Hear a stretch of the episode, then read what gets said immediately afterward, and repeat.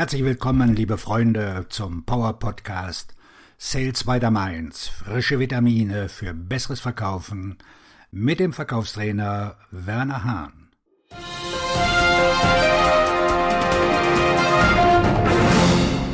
Was verkauft Ihre Mutter? Gelegentlich halte ich an der Fachhochschule einen Vortrag über das Thema Verkaufen. Ich beginne damit, dass ich die Studenten bitte, mir Wörter zuzurufen, die Verkäufer beschreiben. Die Antworten bestätigen, dass die negativen Aussagen immer noch existieren.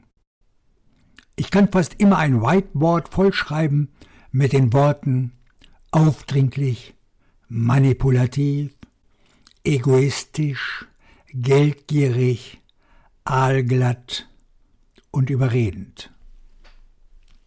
Manchmal auch Treppenterrier, Klinkenputzer, Drücker. Dann bitte ich Sie, die Hand zu heben, wenn ein Elternteil im Verkauf arbeitet.